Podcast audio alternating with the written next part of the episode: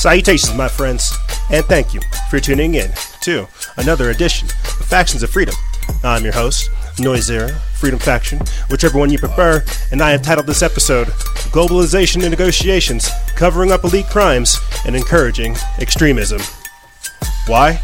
Well, we're going to be talking about a whole lot of different things, as always. The protests in Hong Kong, the ICE raids, Trump's gun control uh, agenda, Jeffrey Epstein, clearly, the Clinton body count, scientists finding a cure for Ebola, and the farming crisis here in America. A whole lot of different things to talk to you guys about, that's for sure. Yeah, whoa is appropriate. Before we do, a few quick updates. Make sure you guys download the show notes. We didn't really do a minicast this week, so there's nothing to put you guys in the direction of.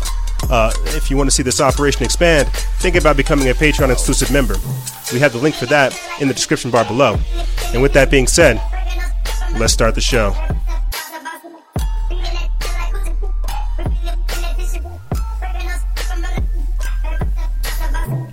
Salutations, my friends, and thank you for tuning in to another edition of Factions of Freedom. I'm your host, Noisero, Freedom Faction, whichever one you prefer, and this is show number 907, season 9, episode 7. Whoa, do we have a lot of different things to talk to you guys about? From the Hong Kong protests to Jeffrey Epstein's suicide, and even some of the environmental forward slash uh, ecological news that's on the horizon. You know, uh, uh, 2021 is right around the corner, so it's 2030. And we see a lot of developments happening, not only to the world, environment, but to the psyche and the inhabitants thereof.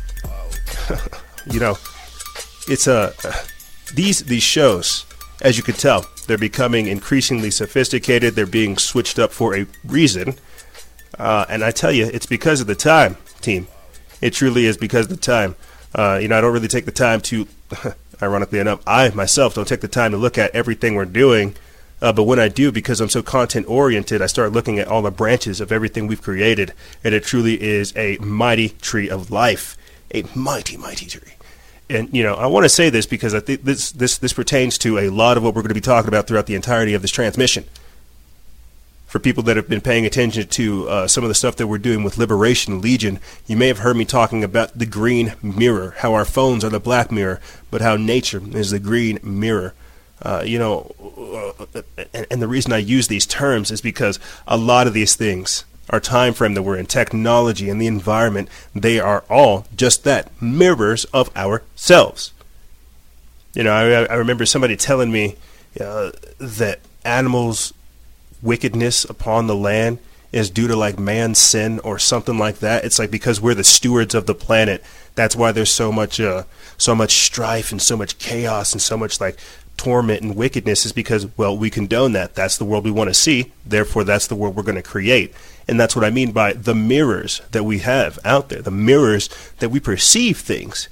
You see, uh, I got four dogs, five chickens, uh, a garden, a, a, a, yard I'm trying to turn into a lawn or a yard, I'm not sure yet. Uh, I'm always out there in nature. I had to stay away from the river because apparently there's algae that's killing dogs. So, w- w- what I'm trying to say is this is all representative of the environment and the time frame that we find ourselves in you know, and whenever you're whenever we're going about these things, both the Black Mirror, all this stuff that we're putting out there into the digital realm, you know, and when we're out there in nature, soaking up some of that sunlight, getting some of that good energy, that life-giving energy, all of these things are indicative of the individual we are trying to create. And I'm telling you, when people, because they're really desensitized and they're detached, they're disenfranchised from their power. Everything I just spent talking to you guys about right there is how to encourage you to redevelop that energy, how to uh, understand that essence, get connected, not detached. That's what they're trying to do. You see. Uh, but the people that, that, that, are that are talking about things these days, that are pushing these ideologies, that are pushing these things. It's all about control. It's all about authoritarian. It's all about dominion. It's not about balance. It's not about harmony. It's not about peace. It's not about collaboration. It's all about do what I say, or I'm going to put you in the grave. And this will play a huge part in what we talk about in the third segment as well, encouraging extremism, where we talk about those eco fascists, or now they're called eco extremists, the people that are going to yell at you for having a nice steak uh, but I digress. And with that being said, let's start the show. So, I wanted to start this actual episode off by giving a shout out to the Hong Kong people out there protesting, the Hong Kongers protesting uh, authoritarian China. And we're not going to spend a whole lot of time talking about this. I just wanted to play a few quick clips to you guys to show you how what's going on right there in, a, in, in Hong Kong is the equivalent to an army of SWAT officers moving into Houston, Texas from a foreign country saying, you better hurry up and sign this bill. Like that's that's literally what's happening. They're having a gun. The Hong Kongers are having a gun held to their head as China's invading them, saying, "You better sign this bill, the extradition bill, because we want to make sure that we can take all you people out." You see, uh, let me let me read this quick article from you to you guys. It's from uh, World Daily News, and then I'll play this this video. It says riot police stormed the Hong Kong International Airport on Tuesday th- as thousands of anti-government protesters forced flights to be canceled for the second straight day. Quote, terminal operations at Hong Kong International Airport have been seriously disrupted and all check in processes have been suspended, the airport authority said in a statement as hundreds of outgoing and incoming flights were canceled at one of the world's largest, busiest airports and the major hub for the region, travelers were advised to leave the terminals as quickly as possible and contact the airlines for more information. Tuesday marked the fifth consecutive day that the demonstrators uh, occupied the airport. Protesters held an orderly sit in at one of the terminals and clashed with police in a chaotic scene somewhere else at the airport. And that's what we're going to be playing for you guys. Here, let's take a listen coming in because it is turning violent, and we've been having the discussion uh, all day here at Yahoo Finance, uh, yesterday as well. If this does escalate, does the Chinese government send in the People's Liberation Army to restore order? Rick had pointed out that they most likely, if that happened, would not interfere with the day to day operations of the financial institutions that are headquartered in Hong Kong. But the Chinese government now in a position where it's going to have to show that it does have some kind of control. As of right now, we have been watching the live pictures from Hong Kong as things become more huh. violent at the airport. And, and again, this is just streaming as it comes in. And these protests, we should point out too, go back, oh, it's more than two months, and it started yep. with a piece of legislation that the, uh, the government in Hong Kong was considering that would have allowed the Chinese government to extradite people from Hong Kong for trial in China essentially pro democracy protesters could have been extradited to China to stand trial. I mean, uh, coming in because and that's a huge part right there. Violent. As I said before, uh, with with China becoming extraordinarily authoritarian, it's very important that we that we monitor this. Uh, the extradition bill that they're mentioning. Imagine this: all these people who are protesting this because we understand how authoritarian uh, China is becoming, how tyrannical they are in their systems, with their social credit score system. All the people who have been caught in their uh, facial recognition software and these police lapel cameras, however you want to name it, all these people have been identified. Therefore, all these people are considered enemies of the state. Therefore, all these people could be extradited to China. Therefore, all these people could be charged in China for things that they're doing to to to to have just the simple uh, freedom and individuality that they would like there in Hong Kong. And as the as the news reporter said during that actual uh, clip from Yahoo Finance, they're trying to fight that for two months, they've been fighting that. That's what I mean by globalization negotiations. Where else have we seen this type of pushback from authoritarianism, from globalization? You see, from the Yellow Vest protests for 27 full for almost 30 weeks, really, from the end of 2018 all the way into uh, mid 2019. The yellow, the French were, were, were protesting against all of the globalization that was going on there as well as the Puerto Rico protests whenever they uh, rose up against Ricardo Rossello, where, where over 300,000 Puerto Ricans filled the streets for like weeks, two weeks. It was like, yeah, I, th- yeah, I think it's two weeks total. They were protesting in the streets, and then when they when they when he finally resigned in Times Square, because that's the synergy that was going on in Puerto Rico and over there in New York, they had this synergy to get him out of office. Where else are we seeing the same type of uh, regime change mindset in Venezuela as well? So, my point behind pointing out all these different examples of globalization taking place, of the people rising up to take back their power, my point behind pointing all this out is to show you that now is the time. That now is the time. That things are crazy. Yes, no doubt, but when do we also get a chance? You see. I, I want to play for you uh, this quick clip just so you guys understand because this is something we've we've uh, kind of been following for a while. Uh, but just so you understand the kind of threat that's been going on. I remember uh, on the show maybe back in two, back in season seven, uh, we played for you guys a clip of, I think it was Baltimore.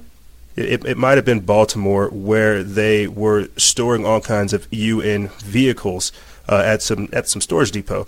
And the reason I'm pointing all this out is because think about this: how how far are we from having that in our own lives?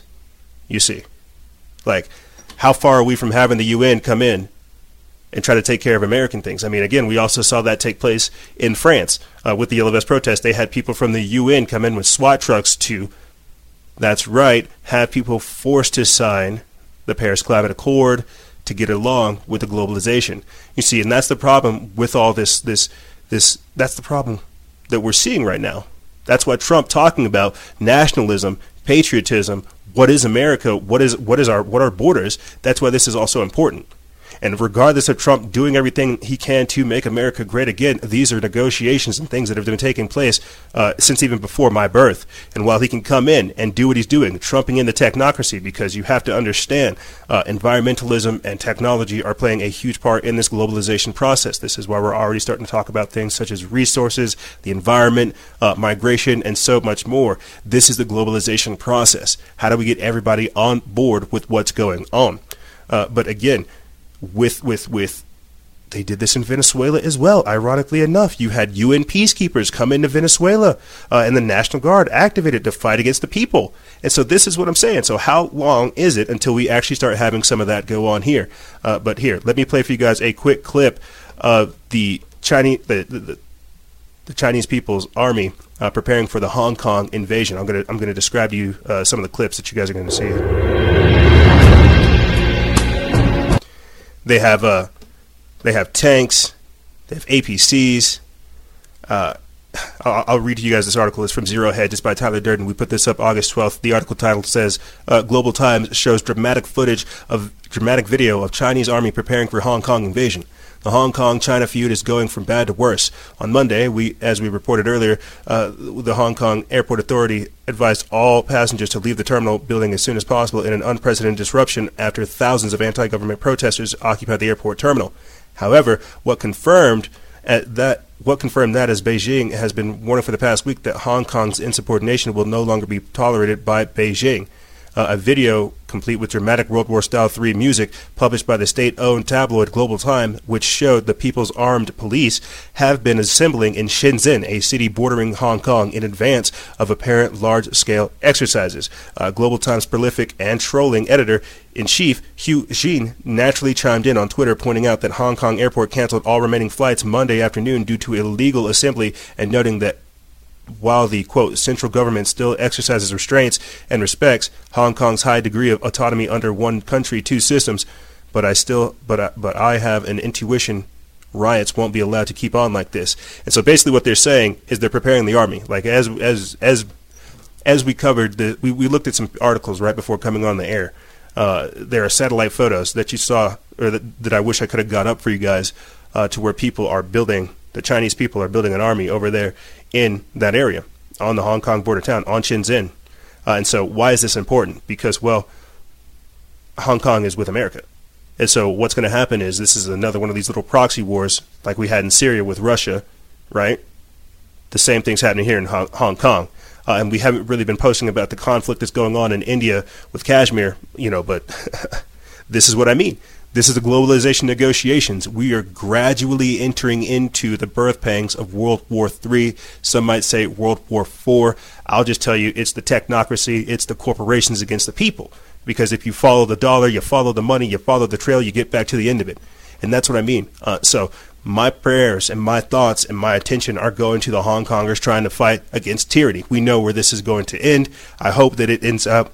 I hope that it goes on the side of the people. You see, and that's why we still need to have these types of organized demonstrations. This is why we have to have a level of civil disobedience because the people need a voice. I was telling you guys this before uh, at the start of the show of how technology is the, the, the, the black mirror, right? Uh, I was, because uh, I'm a, I, I think I'm a punk. I think I'm a punk. But uh, as I was telling you before earlier, you know, and this is why it always gets a little controversial when I start talking about Antifa, civil disobedience, uh, and you know taking it to the system. I don't. I, I hate talking about Antifa and, and, and, and, and organizations like this, or at least situations like this because again the people need a voice. People need to be able to dis- express their displeasement. And this is the very first issue i had when donald trump came into office is that everybody within the media began to go against him. We didn't have a fair and balanced approach as to what was going on surrounding him. We couldn't form our own opinions so people kind of shied away from it Fast forward to where we're at now. I'm all about taking it to the system, but this is not the time. And what Antifa has done, because they've been intentionally mis, uh, misdirected, misinformed, and intentionally radicalized, they have created the revolution that I thought I wanted to be a part of, but it's been created underneath false pretenses, you see. And so that's what I mean by the black mirror. Yes, you do want to take it to the system, but is this the time? The time of a people is the time of upheaval is all around us. Is this the time to strike? If not now, then when? Yes, this is a revolution, but is this one that you would would be willing to fight for? You see, which leads me to my next point. Uh, earlier this week, there was a shot at a ice facility uh, in San Francisco. Now, again, I told I keep telling you guys more of these types of things are going to happen. Uh, more more bombings, more shootings, more stabbings, more of this type of destabilization is going to take place. Uh, here, let me play for you guys this quick clip. And the reason behind telling you this is, is unfortunately to get you prepared for it and at the same time understand the world that we're moving into. Uh, but here's that clip. New this morning, shots fired into the Immigration and Customs Enforcement office on the northeast side of San Antonio. Police believe the bullets came from across the highway on Loop 410 around 3 this morning, hitting the ICE office and other windows in the building. Luckily, no one was hurt. A man was arrested for the shooting a short time later on Village Drive. Yeah. New this morning, shots fired into the immigration. The guy was arrested, ironically enough. Uh, this happened August 13th. He was he was arrested after shooting into the facility. Ironically enough, they didn't kill him. Uh, I'm wondering if we're actually going to find out a manifesto surrounding him. Uh, but but another thing regarding this, uh, because I'm all about clearly about the revolution, but we also need to have some level of order with all this that's going on. A domestic terrorist guy that shut up the ICE facility a few weeks ago, he was unfortunately killed. Uh, we also had the shooter in El Paso, as well as the Dayton, Ohio shooter. Now we have this this this uh, shooter in San Francisco that really got no attention. Uh, and the reason behind listing all those types of things, just that quick smattering of, of, of, recent shootings, is because this is the world. This is this is the world today. And while I can tell you that these are the public things, these are things that the media have caught, I can also tell you at the same time that that's not the environment that's going on. Uh, you know, I'm actually surprised that there aren't more shootings and I, I should knock on wood when I say that, but think about how crazy and radical America truly is. I'm sure if you looked up the statistics, uh, gun crime and gun violence would be pretty far down there. Uh, as compared to what pharmaceuticals are doing, what food's doing to us, what uh, obesity is doing to us, what apathy is doing to us. You like you name it, man. Like car car attacks. You know, I'm, we're going to get into mass stabbings and stuff like that in the second segment, and how they use that as like a cover up as well as these shootings. Uh, but my point behind telling you all this is look at what we think of as law and order. I, I, remember asking this question over the Instagram story. You know, is the world becoming increasingly lawless, or at least is America lawless? Is this what happens when we're run by corporate criminals? Uh, and, and, and this is it. This is revolution or protection. This is why we're living in such tense and chaotic times. It's very extremes, or we're, we're, we're living in extremes one of the pivots I want to make regarding this, uh, or at least just looking at this this whole case, the ICE raids, the ICE protests, the ICE shootings, uh, and what and what's going to happen because apparently Antifa is just devastating these people. The political rhetoric of, of people like Ilhan Omar, Alexandria Ocasio Cortez, and Rashida Tlaib, you know, these people are getting shot every day. Uh, and you guys know me. I'm I'm anti-police state, but I'm telling you what's going to happen with all this these, these attacks on law and order, it's going to bring the hammer down even harder. You see, there was an article that popped up on Monday about how there were how, how there was another NYPD suicide, like another cop in NYPD just killed himself. It was like the sixth one that month or this month alone, and how they're saying again the numbers are up. Even in Air Force, they're having in the Air Force they're having to order a stand down because it's like what seventy nine people killed themselves in like either July or up until August, and so they're having an epidemic of suicides. I remember talking about this with uh, Dr. John A. King on our most recent Fellowship of Freedom episode. I'll attach that link in the description bar below, uh, and how you know, suicide rates are up, uh, mental instability is up, and everything I'm trying to talk to you guys about is is is that mesh that we see happening right now, to where people are having to uh, uh, endure the chaos, endure the lawlessness, endure like this this whatever this miasmic time that we're it, we we are in is. You see, and so when I'm talking about these shootings, I'm, I'm, i guess I'm trying to say this is obviously a reaction uh, to situations like this. This is a clip uh, from CBS Evening News where they're talking about an ICE raid only and how it nabbed 680 people, but promptly let 300 go right after. Uh, but these shootings, as I said before, are a response to this. Breaking news as ICE agents today carried out the largest statewide sweep of workplaces for undocumented immigrants in U.S. history. About 680 migrants were rounded up at seven food processing plants in six cities in Mississippi. Omar Villafranca has that story. The sting was the largest single state workplace raid in a single day. More than 650 special agents conducted raids at food processing plants, arresting the majority Latino workforce and several employers. Before their hands were tied, migrants were told to place their personal belongings in plastic bags. They were then taken for processing to the Mississippi National Guard station near Jackson. One of the locations targeted was Peco Foods, which has 3,600 employees in Mississippi. Pico is the eighth largest poultry producer in the country. At a press conference today, U.S. Attorney Michael Hurst put businesses that break the law on notice. Breaking news as ICE yeah. agents today carried out the. So, and, and, and so, this is such a gray area. Uh, and I guess what I'm really trying to say is I just get this idea of uh, John Carpenter's Escape from Escape from L.A., where he mentions a new moral America, where we're all about law and order. Uh, I'm, I, I, guess I'm, I'm all about immigration reform. Yes, there needs to be a pathway to citizenship, uh, but some of this, I'm telling you, it just it, it, has a really bad feel to it. They're they're they're taking people. I understand that. It's just it's just such a such a gray area. I, again, I'm just wondering how long it's going to be until they take somebody like myself into the FEMA camps uh, or into wherever they're taking these types of people. I'm, a, I'm an American citizen, but you see what they're doing. They're cracking down the whip uh, on undoc- undocumented, illegal, heck, sometimes even legal. There are people that are that are born here. But uh, uh, my point behind all this is the shootings are a response to this. Whether they're actual people who are disgruntled with the situation or people who who who uh, just want to shoot and have this kind of chaos, the shootings are a response to this. It's that level of chaos uh, that's going to be encouraged. You see, the, and, and, I've, and, I've, talked about this before. How there is an individual, and how there are multiple individuals who are getting killed because uh, gun confiscations are happening. So my whole point behind laying out all this gradual, this gradual introduction to chaos that we find ourselves in is that it's the people against the state. It's the people against the government. It's the people against the corporations.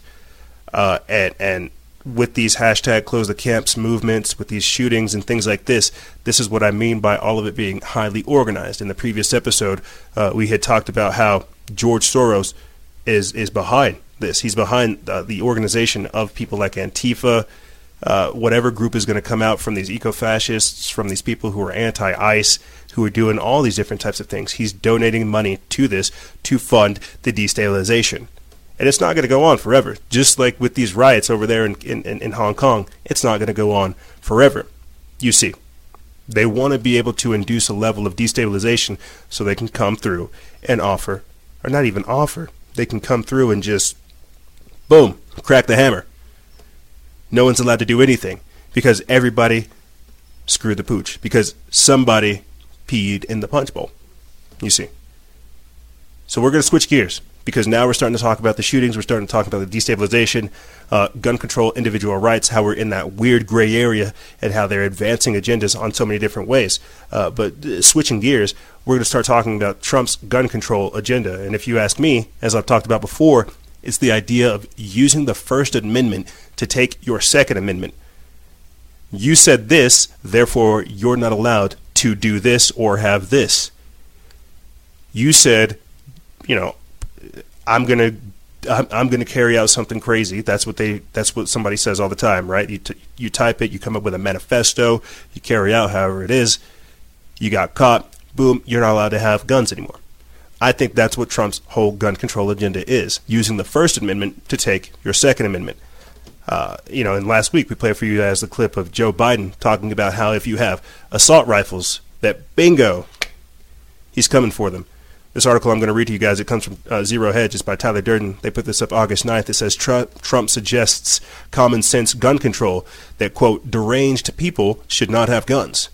Well, before I go into this, and, you know, I've, I've, I, I always have to ask this question what is, what is deranged? What is crazy? And, and, and what is mentally ill? And this is why you see these types of things being talked about today mental health alerts, the background checks, red flag gun confiscation laws. You see, and I told you guys earlier the week in this week that the background checks will include your social media. They will monitor or screen your social media. This is also why two weeks ago the FBI ironically enough from Yahoo as well, the FBI came out with a document saying that conspiracy theories about the deep state are now a new domestic terrorist threat. So, again, I ask the question of who defines deranged. Let me get into this article. It says, with many Second Amendment de- defenders rightly up in arms, no pun intended, over President Trump's previous comments on the red flag laws, uh, he says right here, he put this up on August 9th. He says, some serious discussions are taking place between House and Senate leadership on meaningful background checks. I have also been speaking to the NRA and others so that their very strong views can be fully represented and respected. Guns should not be in the hands, should not be placed in the hands of mentally ill or deranged people. I am the biggest Second Amendment person there is, but we must all work together for the good and safety of our country. Common sense things can be done that are good for everyone. You see, so I just I just have a very weird statement whenever they or a very weird feeling whenever they try to add these blanket statements. Uh, but that's what he said. So continuing on in this article, it says, "Is Donald Trump anti-gun rights?" Some might say yes. Uh, because the president has joined Senator Lindsey Graham to support red flag laws that allow government agents to take guns temporarily from those they deem too dangerous or unfit to possess a weapon. Such laws may be a major threat to Second Amendment to the Second Amendment unless great care is taken to ensure due process is obstru- observed strictly and fully. Remember that Donald Trump said, "We take the guns first and then due process." Coming up with a term called rapid due process. Uh, but continuing on, Graham, in a statement, said he has reached a deal with Senator Richard Blumenthal, a Democrat from Connecticut, on a bill that would start a federal grant program to help encourage, to help and encourage states to create quote red flag protection order laws, which are meant to make it easier for law enforcement to identify mentally ill people who should be banned from purchasing guns. Trump announced his support for the red flag laws from the White House on August 5th, stating that, quote, those judged to pose a great risk to public safety should not have access to firearms, and that if they do, those firearms can be taken through, quote, or through hashtag rapid due process. Uh, but the president's latest tweets on the subject of gun control should perhaps be seen as backing away from that, tweeting that, quote, serious discussions taking place between House and Senate leadership on meaningful background checks. Quick to explain that he is fully behind the rights to bear arms, Quote, I am the biggest Second Amendment supporter there is, but we must all work together for the good and safety of our country. so, I, I guess I just, again, have to laugh at that because the very same people that realized that for the two for, for the for the first two years of his presidency, they called Trump mentally ill, and Trump's not a gun guy. So they so this is the power that's being given over. So all the and, and again, just think about this. I just want people to think about how it's going to get set up. All the Trump supporters, uh, they came up with what the Trump derangement syndrome. What is going to classify people as mentally ill? What is going to be the triggering point? You know, uh, I, and we're seeing this too already with the destabilization because Antifa's carrying out their attacks domestically with clubs, bats, you know, cement shakes, and you name it, fire bombs, et cetera, et cetera. They have to have something that represents uh, the patriotic Americana style movement. And what's more American than having guns? So I, I guess I'm just curious about what represents mentally ill. You see, and this is why we have to really start thinking about these things.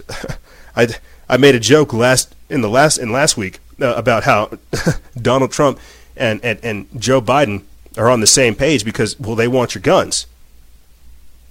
If you if you're mentally ill, you shouldn't have a gun. Well, how far off is that from what Joe what what Joe Biden said right here?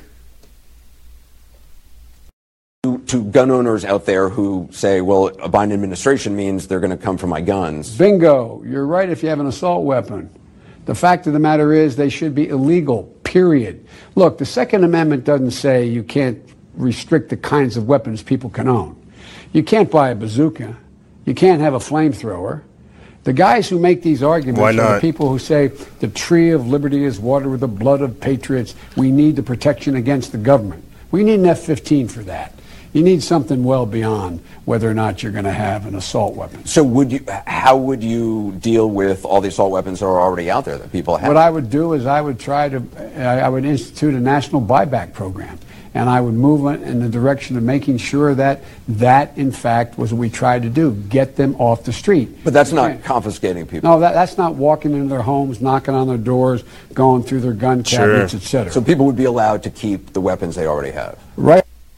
Sure. Sure.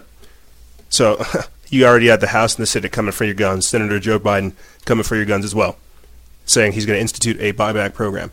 Uh, but this is what I mean by them saying that you're going to be mentally ill for wanting to simply protect yourself. You know, I watch. Uh, sometimes I watch C grade, B grade movies, and sometimes I do like Christian theme stuff, uh, Revelations in Today's type of things. Uh, and you know, one of the ones I watched recently they said that Christian extremists, those dirty terrorists with their Bibles and their guns trying to defend themselves, having anti government demonstrations outside their compounds, they're extremists. They need to be dealt with.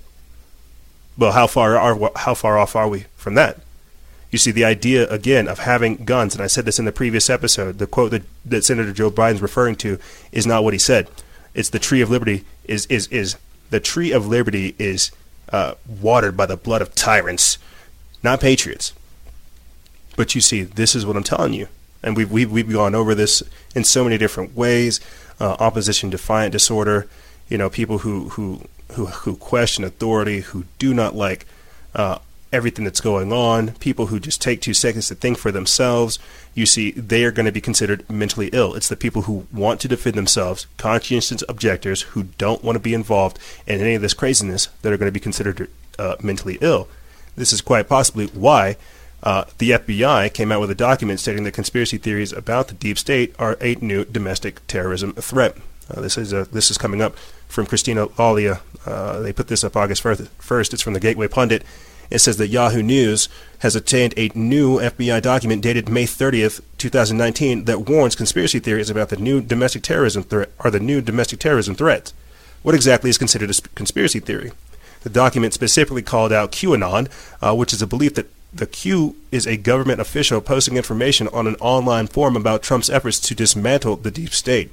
Quote, the FBI assesses these conspiracy theories very likely will emerge, spread, and evolve in the modern information marketplace, occasionally driving both groups and individual extremists to carry out violent or criminal acts, the document states. The document also claims that the FBI believes conspiracy theory, conspiracy theory driven extremists are likely to increase during the 2020 presidential election cycle.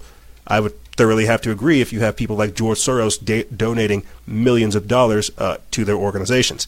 Continuing on, it says the FBI appears to be bracing for Spygate backlash because they have because they said another factor driving these so-called threats is quote the uncovering of real conspiracies or cover-ups involving illegal, harmful, or unconstitutional activities by government officials or leading political figures. I wonder if they're talking about Jeffrey Epstein.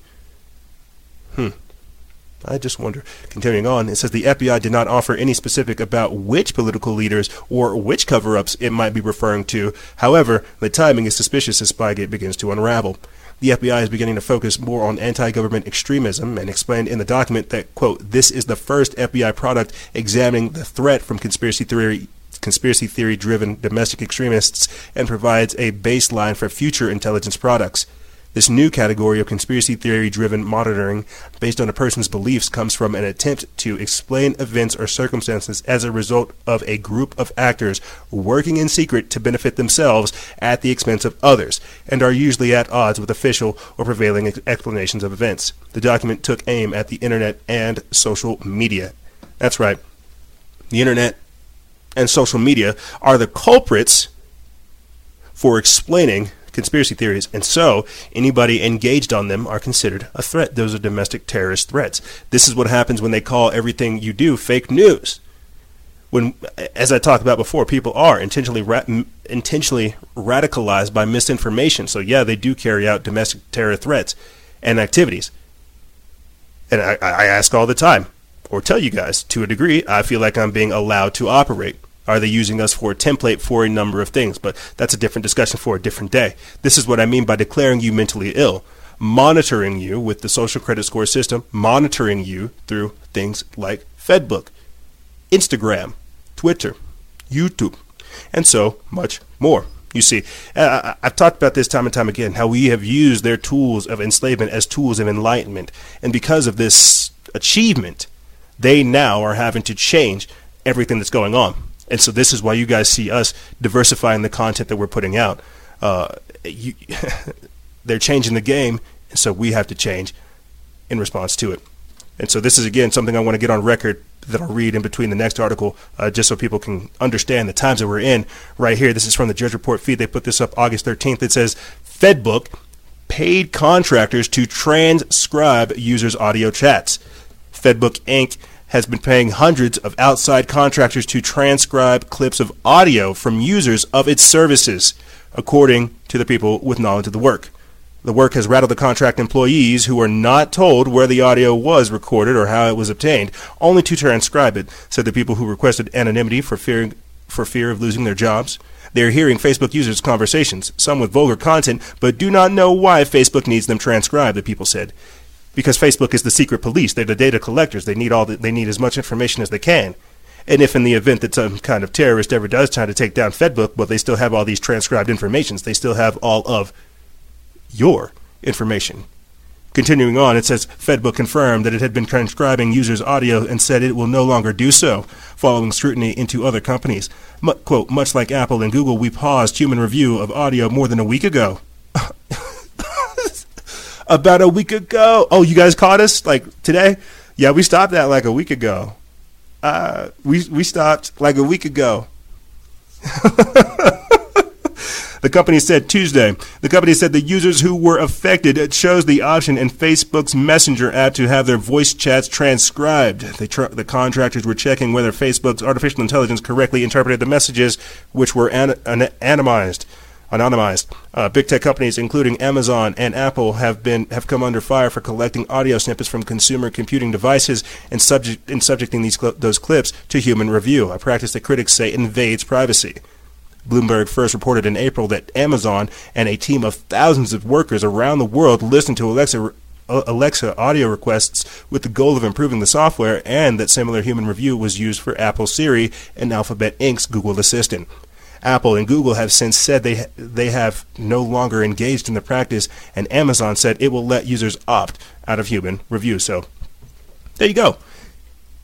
And now you have Facebook teaming up with the French government. You have you have uh, you have uh, Peter Thiel, co-founder of, of, of PayPal, uh, trying to raise awareness about the, the, the, dangerous practices of Google as well. What I'm trying to say is all those transcribed things they're being given to the government for sure. And so even if you don't, even if you, you don't voluntarily give over your information to the government, they're going to link up with Fedbook so that they can have those transcribed information. They can so they can have all your metadata. You see here, check this out. Boom. Uh, leaked documents show that the White House is planning an executive order to censor the internet. This is by Fight for the Future, but you guys can catch it over there at Renegade Tribune. They put this up August 12th. And basically, uh, what they're talking about is how they're, they're, they're talking about drafting an order to control the internet. Uh, they don't want China. They don't want China to have control of Google, so they're trying to hurry up and get control of it. And so, again, this is what I mean by globalization negotiations and technology being the, the, the, the main proponent behind it. Uh, this next part I'm going to read to you guys. It comes from PEN America, their Twitter. They put this up August 9th. It says, if this accurately reflects resulting EO, uh, the executive order, it's an anti-American edict that would empower the FCC and the FTC to be a viewpoint-based arbiters of online speech. Thankfully, the First Amendment forbids that. It's regretful. It's it. It's regrettable that this administration doesn't seem to know that. But this is something they they, they reposted from CNN. I'm going to get into this article right here. It says leaked documents show that the Trump administration is drafting an executive order that, if upheld by the courts, could essentially end free speech on the internet. So after that, everything you said, it's already being transcribed, it's being downloaded, it's being archived, everything. I, I, I now I wanted to say this, you know, whenever we were talking about anti-government protests and what Hong Kong and Venezuela and uh, France and uh, Puerto Rico are doing. I, I wanted to talk about this. You think they wondered if they had guns, you know, if some of those protests would go a little better, if they had the, the means to defend themselves besides just having like bricks and bats and uh, uh, shields and very little, very little things to defend themselves. And you see that, you see how crazy it is, the idea of you defending yourself, how that's just so, that is so bad. You better not. You better roll those dice and call the cops and better hope they don't bash your brains out. This this is the world that they're trying to promote to you. This is what I mean by authoritarian. This is what I mean by dominion.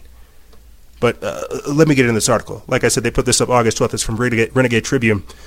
Uh, it could essentially end free speech on the internet. The draft order would put the FTC and the FCC, headed by the its notoriously corrupt chairman Ajit Pai, in charge of monitoring and policing online speech on social media forums, online forums, and more it would give these bureaucratic government agencies unprecedented control all over how internet platforms moderate speech by allowing them to revoke the essential uh, protections Congress laid out in Section 230 of the, of the Communications Decency Act.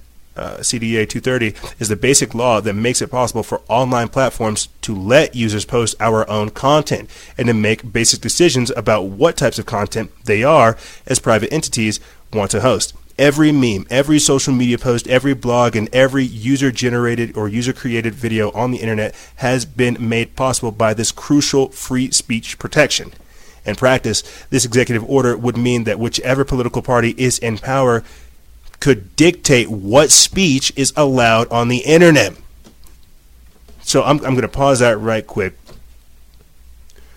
We, we played for you guys in the previous segment the Democratic Socialists of America literally unable to start a conversation or at least unable to have a discussion about what they actually believe because people were using uh, gendered pronouns or using uh, gendered language or whatever it's whatever it's called.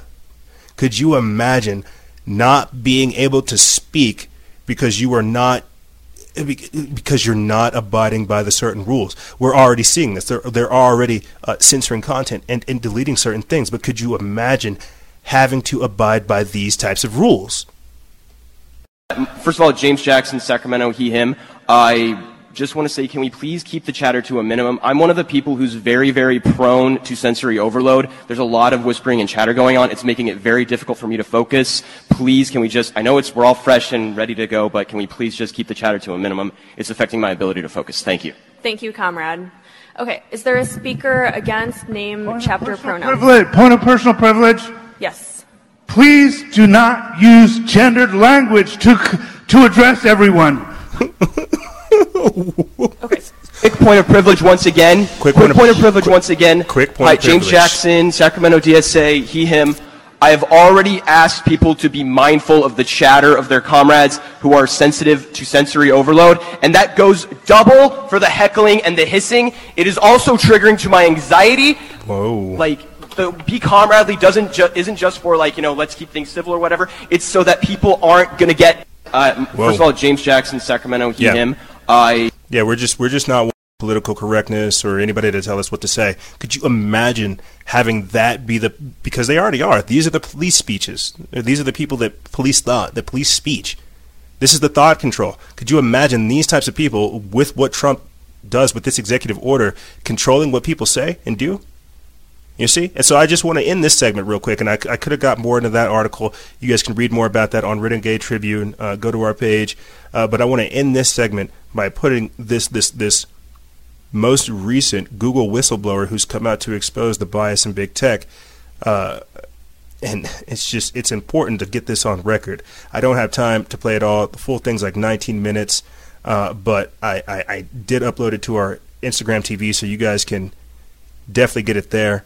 Uh, but the, the, the, the, whistleblower Zachary Vorhies he appears with uh, he appears on Project Veritas's on Project Veritas to to talk about the corruption that's going on in there. Uh, so with that being said, I've been living with this like burden for three years since 2016 when they started changing everything, and you know, and and to have that burden lifted off of my soul is I've never felt happier or you know more more at peace with myself than I have like right now.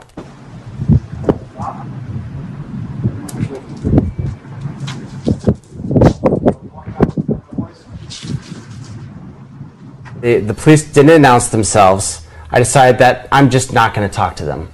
So, why are the police outside your home in San Francisco? And so, what I did is I put out a dead man switch. People are like, well, you're brave. It's like when I'm coming and, and explaining what Google was doing, this is an act of atonement, okay, to make my conscience clear. They're not objective piece, they're not an objective source of information. They are a highly biased political machine um, that is bent on never letting somebody like Donald Trump come to power again. The Google whistleblower has come out of the shadows, this time releasing a large cache of remarkable confidential Google documents that expose Google's political bias and a scary progressive social agenda. My name is Zach Vorhies, and I was an employee at Google for eight years. And the reason why I collected these documents was because I saw something dark and nefarious going on with the company. I felt that our entire election system was going to be compromised forever uh, by this company that told the American public that it was not going to do any evil.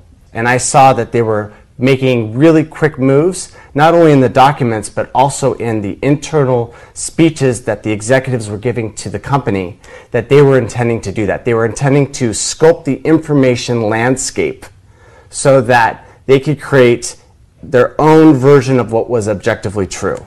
It was June 24th. Project Veritas released an investigation that included an interview in the shadows with Google insider Zach Vorhies Within days, it seems, Google was on to him.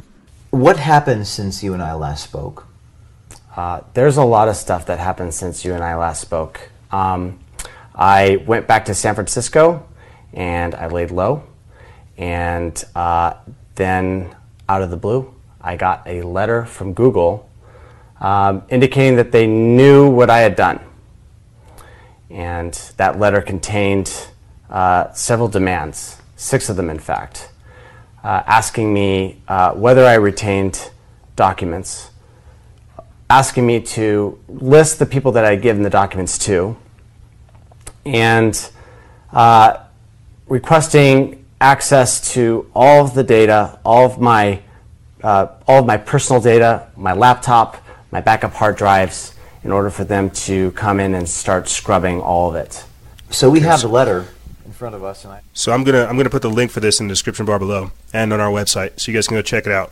Because the full thing is it's very mind blowing. It shows you how corrupt Google is. Uh, they talk about running a they they called the cops on him to run a wellness check because he had he had did this because he had he had showed up with James O'Keefe of Project Veritas to do this expose. The cops ran a wellness check on him, basically to say, "Are you crazy? Are you crazy? Would you really expose Google?" Yes, that's why he said it's an act of atonement to expose the corruption within Google. It's an act of atonement to talk about, to get this burden off of your chest, to talk about how much these people are sculpting and shaping society. They're they're helping round up political dissidents in there over there in China. Look at what's going on, and they're encouraging it. As he said before, creating objective truth. So much going on, and that's why I'm telling you that technology is behind uh, the globalization negotiation. So, like I said, I'll put that link in the description bar below so you guys can go check it out. Uh, but we're going to take a quick break, and when we come back, we're going to get into uh, Jeffrey Epstein. Ironically enough, I know everybody everybody knows what happened to him, but just for the sake of time and getting this on record, we need to talk about it. We're going to get into Jeffrey Epstein's uh, suicide, the mass shootings, as well as Cyntoia Brown finally being released. I think that's a good. I think that's good news. Uh, but like I said, ladies and gentlemen, we're going to be talking about this and more on the other side. Don't go anywhere. This is Freedom Faction on Factions of Freedom, and we'll be right back right after this.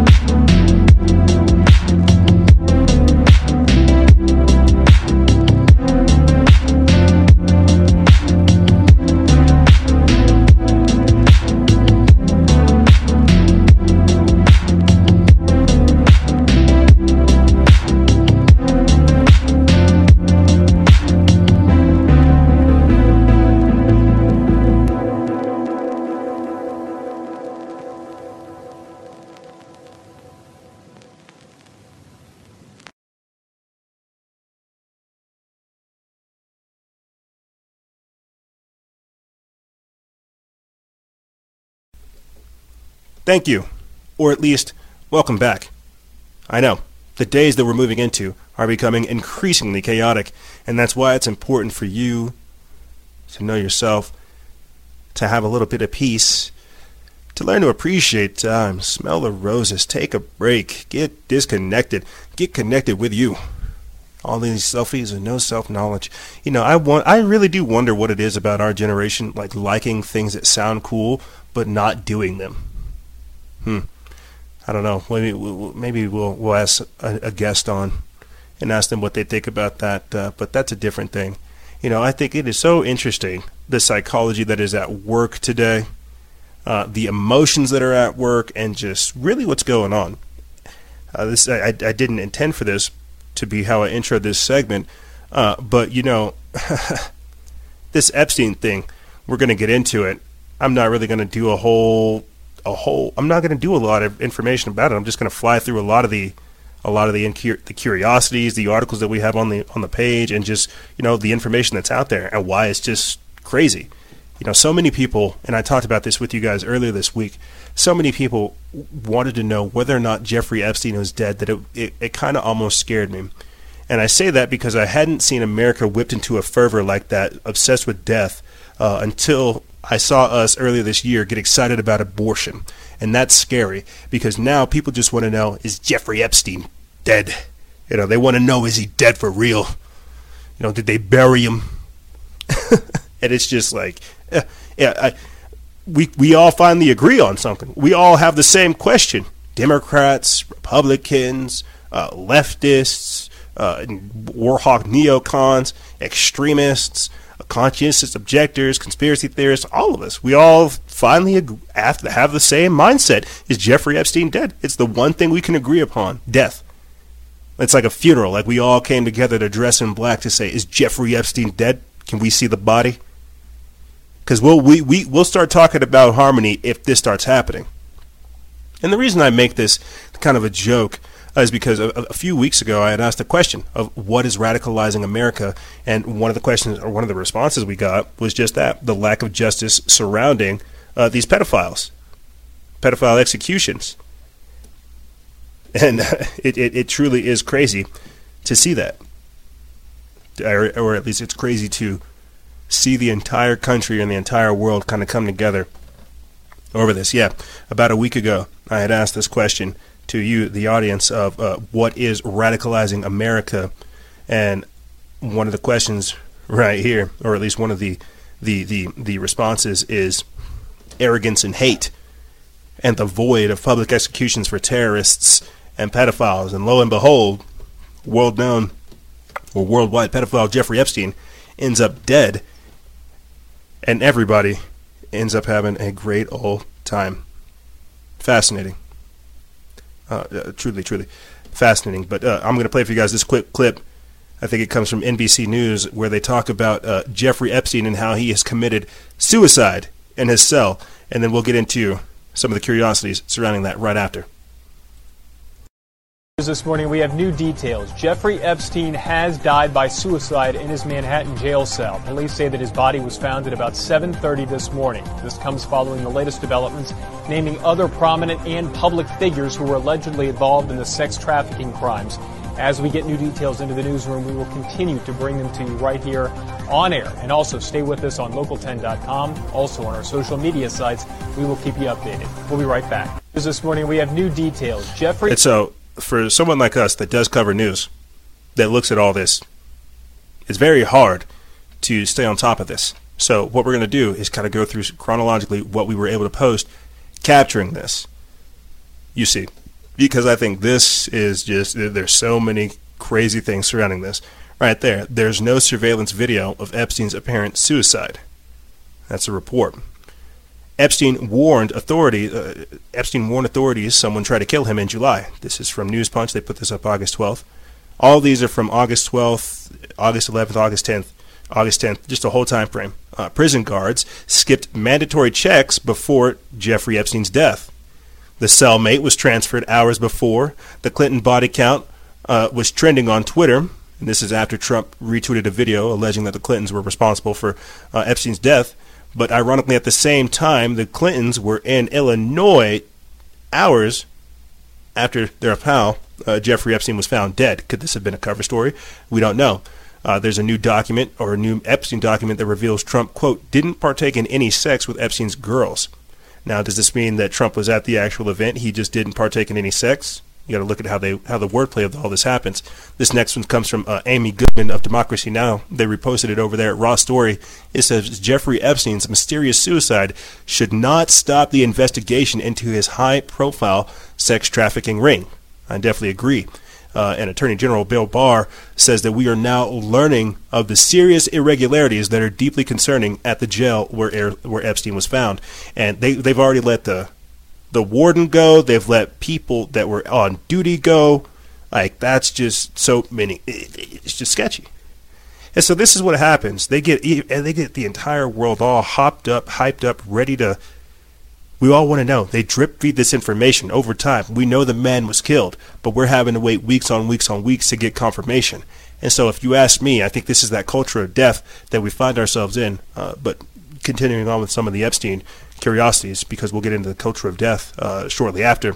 But right here, Bill Gates flew with Jeffrey Epstein on the Lolita Express in 2013. This is by World Truth TV. Uh, they put this up August 12th. It says Bill Gates hitched a ride on Jeffrey Epstein's plane four years after he served time behind bars for soliciting a minor under the age of 18 for sex. This next video, or at least these uh, next few collection of articles, uh, should be very telling. This is from the Free Thought Project. It's by Matt Agorist. It says it took a billionaire pedophile to die in jail for media to finally report on elite child sex trafficking. And I'm, I'm going to stop right here at this next article to, to uh, explain to you guys some stuff surrounding all this. But shouting and shrieking was heard from Epstein's cell on the morning he died.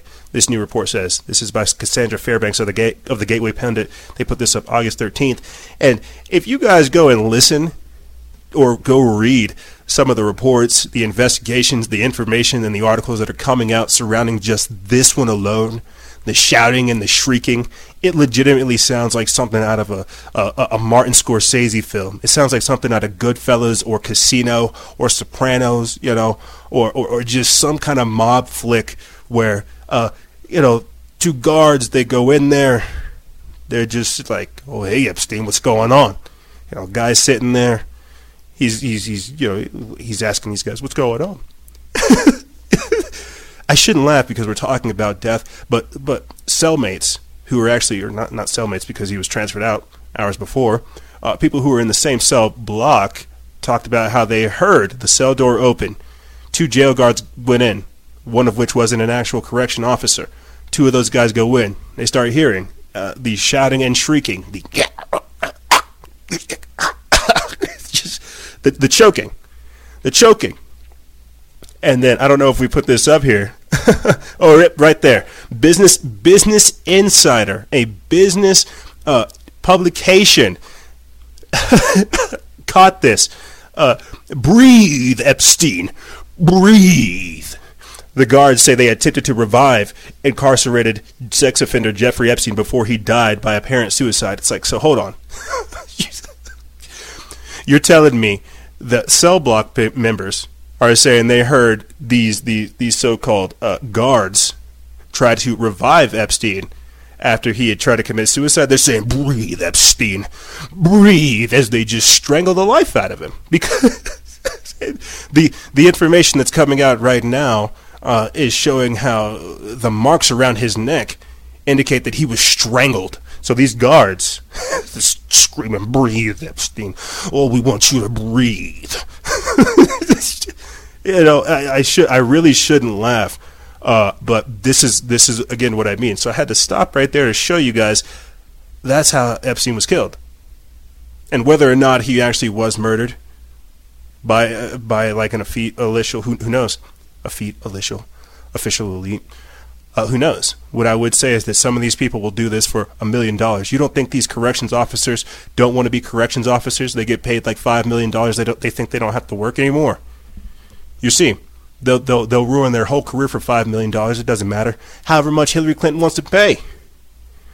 Right here, because we're going through the article list again. After break, after Business Insider was able to catch that these guards said, "Breathe, Epstein. We want you to live. Breathe." This next one comes from the Gateway Pundit by Jim Hoft. They put this up August 12th. It says the prison employee that was guarding Epstein was not a correctional officer. Oh, well, that's just that's just curious. Who is to blame for the Clinton body count trending? Well, Russian trolls, of course. Epstein hanged himself with sheets tied to the bunk bed. That's what the Washington or the New York Post reports. And now you have a woke social media mob defending pedophilia in the wake of Epstein's death. Uh, this next one comes from uh, Sons of Liberty Media. This is by Tim Brown. It says the federal judge who oversaw the release of Jeffrey Epstein's sealed records was found dead. Huh. I wonder how. Every, everybody's just dying. Everybody's just dying. And even though China's over here dealing with Hong Kong, right, the Hong Kong protesters that have been raising up against their extradition bill that we had mentioned in the first segment, even China found time to troll America over Jeffrey Epstein's suicide. uh, wow. I like I I don't even know what to say. China's just like, "Oh yeah, he killed himself." FBI agents are furious that Trump is spreading bullcrap about Jeffrey Epstein. So any anyway, my, my whole point behind all that, just to get all those stuff, all that stuff on record, is why are they doing this out so out in the open? Are they really that desperate? Are they really that desperate? Epstein told you guys, and he told us all, they're going to come kill him. We knew that. We knew that. But what was he testifying on? I don't know. This is where I have to make a shameless plug to tell you guys to go check out uh, our episode that we did with Lori Alexander of the Underground Resistance Network, where we talked about uh, Epstein's hierarchy of elite evil. I'll put that link in the description bar below. Uh, uh, but this is again just more the curiosities surrounding the whole event. Right after he died, FBI agents scrambled to cover the windows with card boxes uh, and wipe the computers. They just they they they did a whole thing. They wiped it. They covered it up. They covered up his whole house his whole place, his whole estate. I'm going to play for you guys uh, while while we're talking, just to get through all this and then start moving on with some of the other stuff. Uh, some of the drone footage that was captured of Epstein's uh, Lolita, not the Lolita Express, uh, but the the pedophile island. Uh, again, this is on our Instagram TV, and you guys can find that link in the description bar below. But why are they doing this out in the open? Why are they being so brazen about this? It's because they're trying to flex their power. I mean, again, we all knew about Epstein, who he's involved with Bill Gates, Kevin Spacey, uh, Chris Tucker. Uh, Bill, there's there's information coming out as we're recording right now about Epstein having a photo of Bill Clinton in a blue dress hanging up as a painting in one of his offices, or at least at one of his locations. You see, so so what is this? And and I guess what I'm really trying to get around to saying is this is going to be a lot deeper than a lot of people think. Uh, there's information coming out now about Ghislaine Maxwell, one of his recruiters, who's working with tech biz- billionaires, saying that they've seen uh, tech billionaires, people like Elon Musk, uh, partaking in drugs and seeking after sex. Mark Zuckerberg even talked about how Jeffrey Epstein could procure children for him, but Zuckerberg did not engage in that. And so, what I'm trying to talk about tech, sex, money, power, all this is this is the elite. This is what's going on. Epstein would have squealed on the whole thing. That's that's why there's information coming out about him being involved out here in New Mexico, running these sex cults. You see, it's like a, if you really get into the deep, dark parts of it, you're dealing with techno sorcery. You're dealing uh, with transhumanism. You're dealing with people, uh, elite individuals, profiteering off of sex, uh, storing their semen. Uh, uh, it's a eugenics-based program. Like that's what's crazy is is it's a modern day eugenics program. Uh, they're saving, they're they're they're getting together, they're having these sex orgies, they're using surrogates. Uh, it's, it's it really is a, a a fantastic story that if you really take the time to look at it, because there are new documents coming out from uh, the the lawyer Marc Randazza. I think it's like 2,000 or 5,000 documents that, that, that talk about this type of stuff. And because it's been an entire week, we still haven't been able to get through them all. Uh, but even what I've looked at, it's just it's mind blowing. It's uh, it's it's it's it's organized. And so where is this funding coming from? That's why I'm so curious. It's like what what is this? We are literally looking at a modern day eugenics program. Look at this. You got FBI agents inside of the actual building. You got a modern day eugenics forward slash epigenetics program, a transhumanist agenda uh, operating out here in the open. Yeah, Trump didn't get involved in all that because I'm sure he's not, he's not a part of that whole group it's just it truly is mind blowing. Uh, and so while people are trying to get to the bottom of Epstein's air quote suicide, they're not looking at the actual information. They just want more external third party confirmations of you know, Epstein murdering himself. Breathe, Epstein, breathe.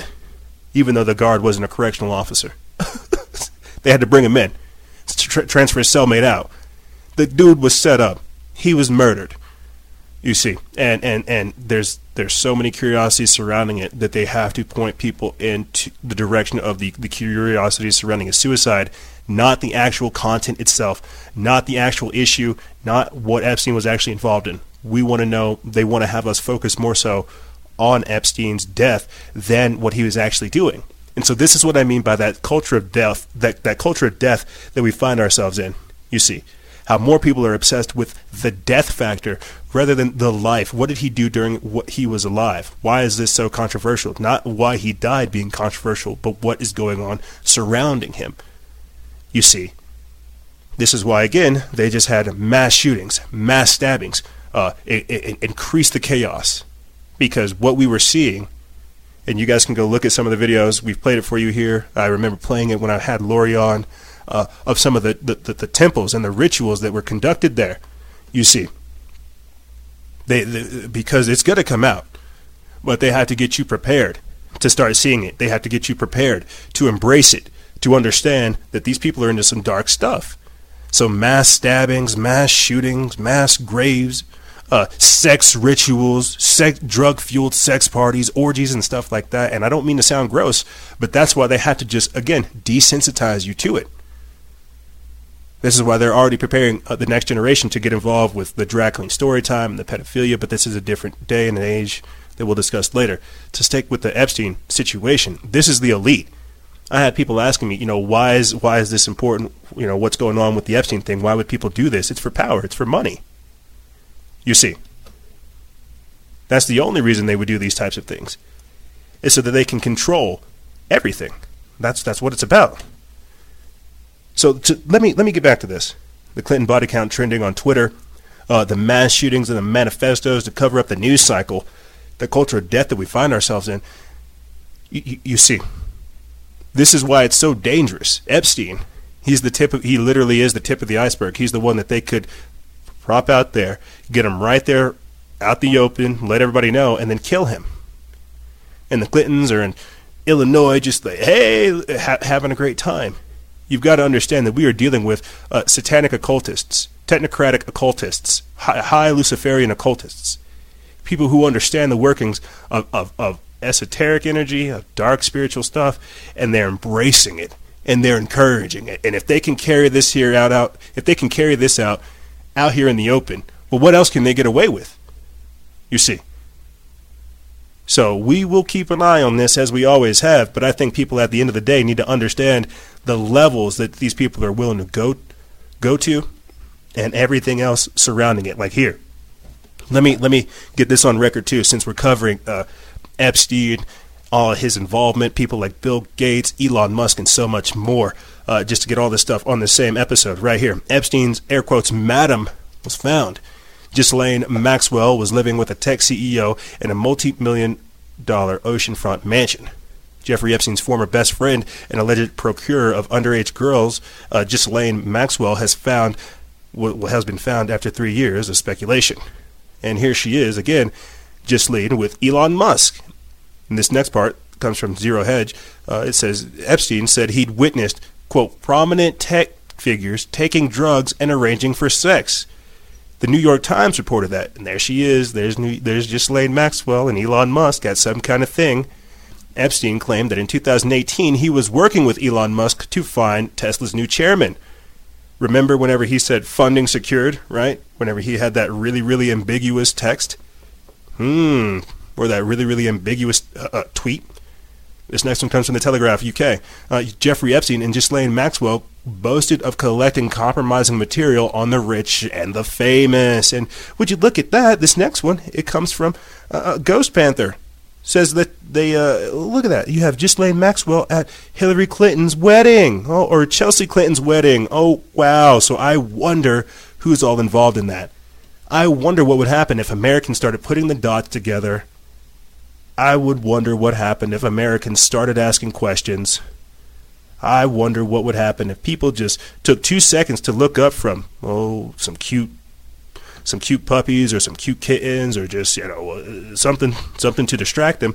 I wonder what would happen if Americans actually started to take the time to give a crap about their environment and ask themselves, well, who are these people that we follow? Why why are we with hashtag with her? You see, isn't that isn't that what people say as far as Hillary Clinton? What would happen if people start putting all the p- pictures together? I'll tell you what'll happen.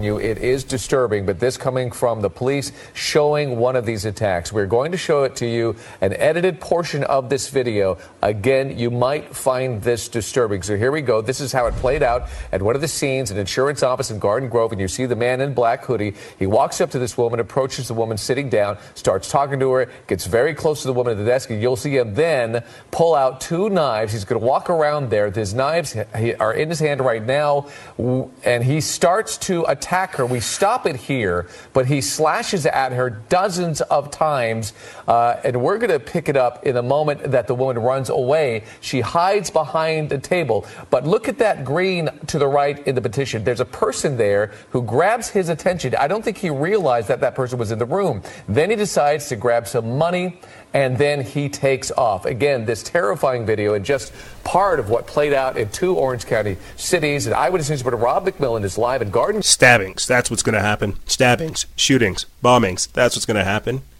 If people start putting it together, they're going to start having stabbings, uh, ice raids, shootings, mass protests, destabilization, drag queen story time, riot police. You see, they've got to figure out a way to keep you away from the trail. And so while everybody's focused on the death, right, the death of Epstein, the culture of death again, they're not looking at why this is all going on and what's actually happening in the background and why it's important that we take the time to really look at this and ask ourselves what is going on and what have we found ourselves in. You see, and that's why this is so dangerous is because their crimes are still being carried out and the and the dangerous part about it is it's being carried out here in the open. So to close this segment out, on some relatively good news, still in the same vein of human trafficking, of, of covering up elite crimes, and how all this stuff is still going on organized human trafficking, organized organ harvesting. Again, that's what the Hong Kongers are protesting out there uh, in Hong Kong with that extradition bill, having their organs harvested by China.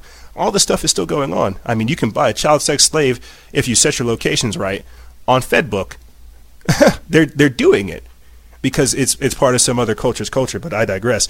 Uh, but to end this on a relatively good news, on a good note, Cyntoia Brown, convicted at 16 of killing her sex trafficker, has been released from prison 15 years later. Let's take a listen. Tonight, Cyntoia Brown is enjoying her first day of freedom in 15 years, revealing she's written a memoir and got married in prison. Her new name, Cyntoia Brown Long. With word of her release at 3:20 a.m., an attorney texting, "She is free. Hallelujah." She's uh, the most amazing transformation of of a human being. She's now 31, sentenced to life for murder at age 16. Prosecutors say she shot a man she was trying to rob, but her attorneys argued she'd been forced into prostitution and killed in self-defense. The case inspired a documentary and ignited national outrage. Hashtag free Cyntoia Brown. A-list celebrities leading the call for justice. Calling a life sentence for the teenager too harsh, former Tennessee Governor Bill Haslam commuted it. She really had, you know, done what we hoped and changed her life. One of the first things Cyntoia said when we walked in to see her in prison was, I won't let you down. She earned a high school diploma and two college degrees while mentoring young. Tonight, Cyntoia Brown is enjoying her first day of freedom in 15 years. At a girl. Degree, her diploma and two degrees, at a girl, straight up. And that's, at a girl. Good job, Cyntoia. Kill that dude trying to prostitute you, and then you go get your degree. Had a girl. And that's the type of stuff, I, it sounds crazy, but that's the type of stuff that doesn't really get talked about. You see, yes, we all understand that Epstein's involved in some crazy, crazy stuff, so are the elite. It, it's, that's techno sorcery at its finest order. But uh, Cyntoia Brown, individual girl, 16, trying to protect herself, gets locked up for, for killing some dude that's trying to pimp her out yeah, she was going to rob him, but this is this is this is real life. You see, these are the things that regular day people have to deal with, and covering up elite crimes means just that. They had to give us a, a they had to give us that. They had to give us Cyntoia Brown because if people started looking into things like that, again, they'd start asking questions of, well, why would people like Jeffrey Epstein get away with it? There's there's there's there's talks about how Mossad is involved, uh, how Israeli agents are involved, how the CIA is involved, how the FBI is involved. I mean, they went and raided his place right after he died.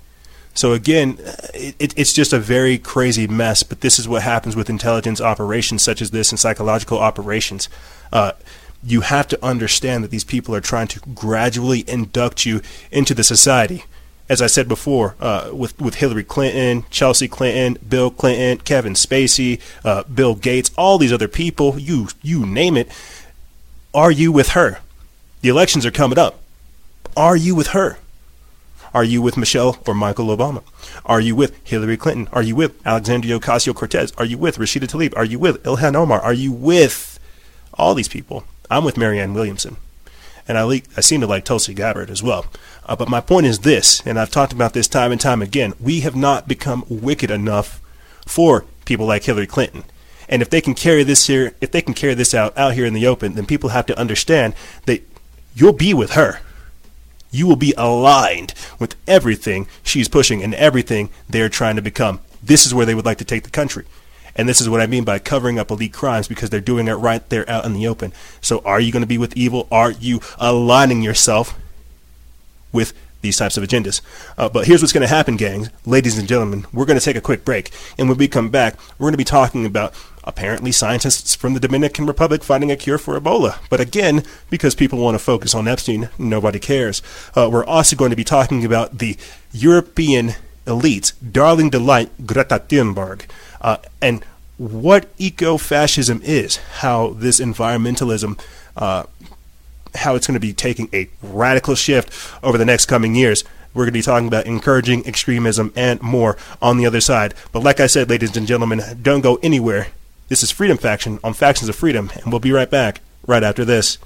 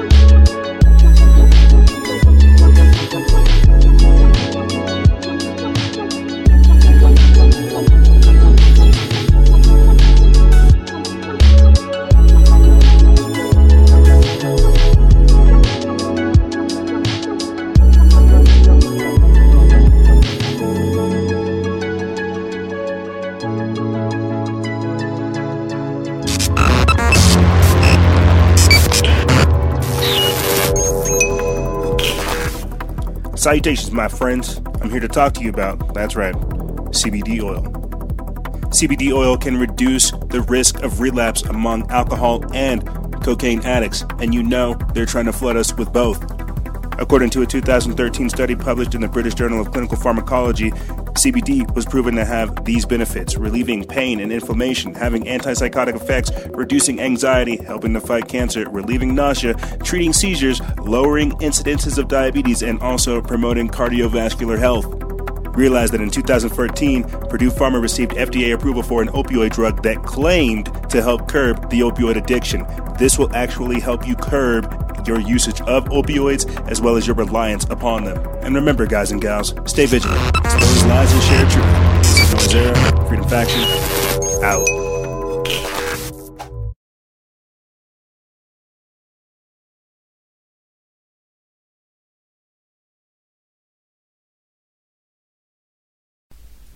That's right. We're back. Thank you, and welcome back to the third segment. It's right around here. It's right around here that I either, I, it's like a make or break moment. We're either in a good groove and we're flowing, and it's like, yeah, this all makes sense. I, I hear you. Or it's a total train wreck, and it's like a tornado, and, you know, I have to say, I have to apologize like several million times. But I don't think it's that one. I think it's the former. I think we got a good groove going. That's for sure. You see, uh, I wish I could tell you. I, I, I'm learning so much working in the yard. I'm, I'm learning so much taking time to garden. Uh, I have a red hibiscus. I have an Ipomoea hederifolia, also known as a, mor- a morning glory. I'm growing corn. Uh, I have tomatoes, little, little, little, little yellow tomatoes. They're all sweet, little tart. I don't like tomatoes, but I like my tomatoes. Uh, I'm, trying to grow onions, uh, mushrooms of the non psychedelic variety. and so the reason I say all this is because social media is, is, is reaching its critical mass point, not only because of what I mentioned in the first segment uh, with the White House signing over an executive order, uh, but because of people's fatigue with the amount of content that they're seeing. Maybe maybe or, or, maybe that's just my perception of it. Maybe that's just me being tired of trying to fight against the overwhelming tide of ignorance and getting back to what is natural, what is normal, what makes me feel fulfilled, and it's the work. Not only not only doing this type of enlightening work, but also putting my hands in the earth, seeing what these two things can do. Uh, for people this is why we just need to hurry up and get in video. I'm pulling like a Ricky Bobby. I'm putting up my hands in front of me you know, when he's doing that interview, he's like, I don't know what to do with my hands. I'm, I'm putting my hands up saying, well, I, I'm, I'm trying to figure out what to do with my hands because I don't want to give all of my attention to Fedbook or Google or Instagram. I don't want to give all my attention to, as I said before at the start of the show, this black mirror, this all encompassing black obsidian device that wishes to seek and harvest my energy. No. I want to give it to my red hibiscus. I want to see it bloom. I want to see it sing. I want my apple tree to produce some fruit. And you know what that means? Spending time with it. That means spending some time out there in the green mirror, taking time to recognize the natural divine order of things. I was reading, gosh, you know, I'm, I'm, I'm reading like four books, and I got another coming. I'm still reading the Corpus Hermeticum. I'm reading The Alchemist. I have the daily devotional book, and I'm also reading the Bible. So I read The Alchemist, uh, and the help the corpus hermeticum right before bed gives me like a weird state. It's a perfect place to dream. And then I wake up and I read the Bible and the devotional books. Uh, and so this morning it was talking about children, and and and, and it's just, it's crazy how some of this stuff works. And I just take signs from the universe like that. I just need to say all this so I can start this whole segment. Uh, but but what I'm reading, it talks about how again you just have to recognize the order of things. Like even even from pigs, they eat the remains of everything to the earth, which which consumes even the the excrement of the pig, which eats everything. Everything is connected in a beautiful cycle, and if we don't understand that divine natural order of things, and we try to Facebook it or just Instagram ego it, we we mess with it. We become the ignorant ones. You see, uh, but I digress. I, I, I intro all that to tell you guys that what's going to happen here in the future, and we already see it happening uh, is a hardcore push towards environmentalism. And I don't want anybody telling me that I don't care about the earth because I do. I don't want people telling me care, that I don't care about the environment when I do. You know, I've, I've, I've traveled to so many different states and so many different countries that I have a fierce appreciation not only for uh, Earth's inhabitants but for the Earth itself. this is why we need to have another flat Earth uh, versus round Earth, globe Earth debate. Uh, but my discussion, my point behind pointing out all these different types of things is you see this, this, this, this ideology being pushed onto us. You see, caring about the Earth, caring about resources, caring about yourself uh, and, and, and, and while these are very good, I guess again, I just have an issue with it being commercialized, corporatized, standardized. Uh, hashtag stay woke. And now we have an entire generation of woke tards that don't know anything. So let's get into this. Let's get into some good news, or at least let's start getting into the, the, the segment, the content that we're going to be covering. Uh, as I said before, whenever we went to break, apparently scientists in the Dominican Republic have found a cure for Ebola. They found out that uh, Ebola is curable, but because again everybody only wants to know about Epstein, they don't want to hear about good news like this. Right here, this is from uh, Elias Marat of the Minds Unleashed. They put this up August 12th. It says scientists just announced that Ebola is now curable. Scientists have declared that the that the era in which the Ebola virus is considered an incurable disease has come to an end. The announcement made Monday comes after two experimental treatments provided so effective in recent trials that they will now be offered to all patients in the, De- the Democratic Republic of Congo. Oh, not the uh, the Democratic, not the Dominican Republic, the Democratic Republic of Congo. Uh, the country is currently in the throes of a year-long outbreak of Ebola, the second largest outbreak ever. The disease, which leads to Severe cases of fever, headache, and hemorrhaging normally kills about half of those infected, yet the, least out, the latest outbreak has claimed the lives of around 70% of those who have contract, contracted it. According to Professor Jean-Luc Muyembe, uh, the Director General of the National Institute for Biomedical Research in Kinshasa, Kinshasa uh, many have walked into Ebola treatment centers only to leave the centers dead but the newly an- but the new antibody-based treatments are so potent that only one out of every 10 Ebola sufferers who receive the new drugs are expected to die. Muyembe told The Guardian, quote, From now on, we will no longer say that Ebola is incurable. These advances will help save thousands of lives. Up until now, many families uh, with the epidem- within the epidemic zone have hidden those infected due to raging violence and distrust, or only taken them to receive care when it is too late to save them, or worse, when it became more likely that the virus will be transmitted to family members. The latest epidemic has infected around 2,800 patients so far and cured nearly 1,000 of them, according to the World Health Organization. Dr. Muyembe expects the, the new drugs to be a game changer, noting that, quote, now that 90% of the patients can go into treatment centers and come out completely cured, they will start believing it and building trust in the population and the community. So if you guys want to read more about that, you can do so on our page. And I wanted to start the segment off by saying that's a good thing. We can cure diseases. We have we have thousands of drugs, and yet none of them are cured. And it takes people who are embedded in a disease-ridden area to find the cure and it gets no attention. Gets no attention. And that's why I find this sad. Is is on another level too, and this is some truth that I really think people understood when I was reading that. We have to hope that sick, villainous people like like Bill Gates does not go into the Democratic Republic of the Congo and mess this up. That, like I, I, I just hope that's not the case. I don't hope they find a cure for Ebola only to distort it because you know that's how this works, unfortunately. That's how these people work. You know, we were talking about this earlier in the show uh, about how what Google is doing to create objective truth by blacklisting certain people, blacklisting certain topics, shadow banning people, putting them into the phantom zone, uh, and so much more. But again, this didn't uh, uh, Ebola becoming incurable or becoming curable doesn't get any news because of something like this. Check this out. Google is intentionally hiding natural health information and labeling it dangerous. This is from Max Slavo of uh, SDHF Plan. They put this up August 9th. Imagine that. Imagine them saying that Ebola be, it, it being curable is considered dangerous or hiding it. And this is what I mean. How are people supposed to know these types of things whenever, again, we have this culture of death? Everybody wants to focus on death. No one wants to encourage one another. Nobody wants to build a better society. And when we have good news, we don't even know how to react to it because it doesn't give us that dopamine hit that talking about death does. And this is what happens with Google taking over things. When they become the arbiters of truth, only they are the loud, only they are the ones allowed to tell us things. This is why I have to hurry up and make that resist resist groupthink T-shirt, and why I have to keep telling you guys to get the disobey Big Brother T uh, uh, the disobey Big Brother stickers. Just plaster those things everywhere. Get it out there. Let them know. Do disobey Big Brother. What they're trying to tell you is just probably it's probably a lie. That's how this works. That's how the devil works. Why wouldn't this be any different? Uh, but here, let's to, to, to again talk about stuff relating to your health that didn't get any real attention.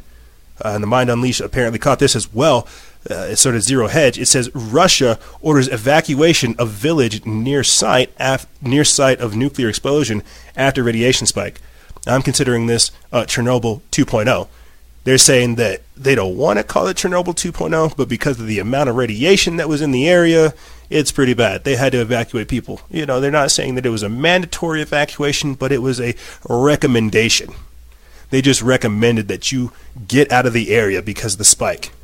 I'm going to play for you guys a news clip of uh, some of the people that they actually had at the in the area uh, talking about this because we just need to get. We need to get it from them. We need to get what's going on uh, from people who are experiencing this type of stuff and who are subject to subject to the, the, the byproducts of it. And the reason I say this with, with, with the Russian, with Chernobyl 2.0, this is all stuff that affects our environment. This is all stuff that affects our health. Uh, and because it's not getting any attention, well, how do you think this is going to affect people? We, we, we don't even get to talk about this isn't fake news, but we don't get to talk about uh, Ebola becoming curable. We don't get to talk about uh, uh radiation spikes. This is very dangerous. You see. Uh, but here, let's pull up this clip. Local officials said that there was a slight increase in radiation levels in a nearby city which houses a Navy facility. The blast triggered panic among residents who flocked to pharmacies to buy iodine. The iodine pills can block the thyroid gland's take-up of radioactive elements. Naturally, the mishap has reminded everyone of the 1986 Chernobyl nuclear disaster in the erstwhile USSR. However, experts say that it is too early to compare the situation to Chernobyl. Я бы, конечно, не сравнивал это с Чернобылем. he says, I wouldn't compare this with Chernobyl, but in general, now in Russia, there's a big problem. Uh, there's a big problem with a responsible attitude to radioactive waste in general. It's not so important whether there is some issue. Uh, and this is said by Konstantin Konstantin Foreman of Greenpeace, and they're out there in Russia. So again, environmental issues going on they're not you don't hear the mainstream media saying anything after this whole two year Russian collusion hoax nonsense about Russia having this huge massive flop creating like a Chernobyl 2.0 they're just again running with whatever just destabilizes and radicalizes America. Uh, but my whole point behind introducing all this segment with environmental issues, health news issues, and things like this as well is we're we're, we're having real world detrimental effects uh, due to the political climate due to the environment that's going on, due to how people are reacting to types to, to everything, really. And I find that extraordinarily dangerous. I mean, a, a perfect example of this is, and I'm just going to read to you guys a few of these articles that I clipped together. Uh, they show you kind of how crazy things really are. The average U.S. farm is one million three hundred thousand dollars in debt, and now the worst farming crisis in modern history is upon us. And the next one with that uh, comes from the Drudge Report feed they put this up August 12th. It says struggling farmers. They say that Trump is ruining their markets.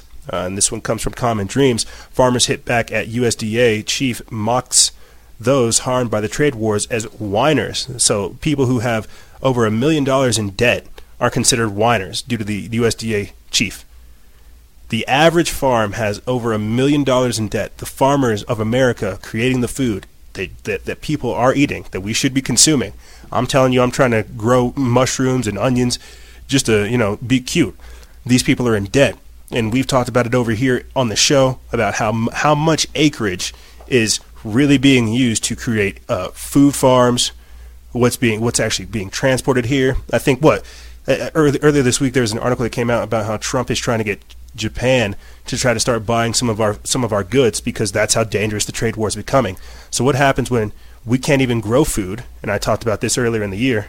I think it was sometime in April, either April, April, May, June, or July, where uh, the farms that we're experiencing right now, how they're just devastated, how they how nothing's growing there, how they they're they're literally they've literally been wiped out. Uh, some places are unable to produce food due to the drought. Some places are unable to produce food because of the because of the floods. Some places are unable to produce food because of hurricanes. Uh, we're not even talking about the devastating damage that things like Monsanto and Bayer have done agriculturally. You see, and so all of this is to paint a picture for you guys to to, to, to gradually get you guys to understand the assault that's happening to uh, our environment as well as our agricultural production, how much America does and does not produce, how much America does and does not consume, and who's actually buying from us and what's going on. I mean, again, do you know where your food comes from? Are you producing it? Uh, are you are you, are you killing it? You know, are you saving it? You know, these are these are all like very real things that people have to start thinking of. I mean, people are freaking out about the the the, the conditions of immigrants in the camps. Well, what happens whenever you can't even go to like Walmart to get food? You see here, boom, right there. I'm going to pull this this uh, this up for you guys just to get this on record since we're talking about the the farming crisis that's happening here in America. This is put up June 24th. It's from Natural Blaze. Uh, shocking before and after photos reveal the truth about the widespread crop failures that are facing in 2019. And if you guys look at this, this guy's one year ago, he's standing in his field, hands up. The crops are as big as like they're they're up to his his, his forearms.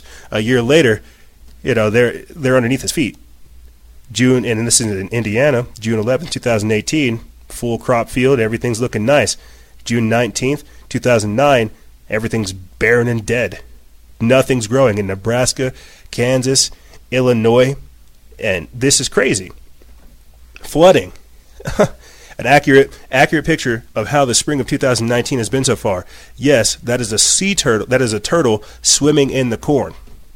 Our whole our whole ecological and environmental systems all jacked up because you have people like Bill Gates and Harvard uh, spraying carbon car- calcium carbonate into the sky, sp- uh, spraying chalk into the sky. You have former disgraced CIA director John Brennan agreeing to spray things like stratospheric aerosol injections, spraying chemicals in the sky to reflect the sunlight. This is what I mean by everything being all jacked up. And these guys, these technocrats, these are the people behind these types of things. So, so, so think about that. Trump's trade war is getting nobody to buy our crops. And on top of that, we can't even sell the crops that we made from last year. So what do you think this is going to do to our environment?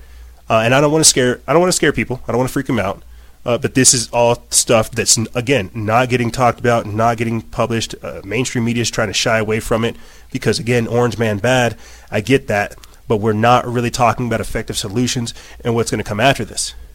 Uh, uh, what I'm, I guess, getting around to trying to say is this is going to gradually begin to start getting us to think about things uh, such as regenerative agriculture, things like climate change, geoengineering, weather modification, as I said before, regenerative agriculture, food farms, uh, places where people can go, community gardens, all kinds of different things like this. Where's your food coming from? Uh, we can't we can't house everybody. Everybody, and this is sustainable development.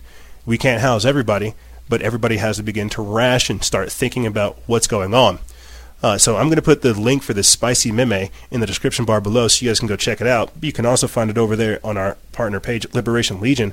But this is just a quick intro into what regenerative agriculture is. Uh, it's generally defined as agriculture that builds soil health and overall biodiversity and yields a nutritious and profitable farm product instead of the sun-baked bare lanes between corn stalks that are typically conventional agriculture.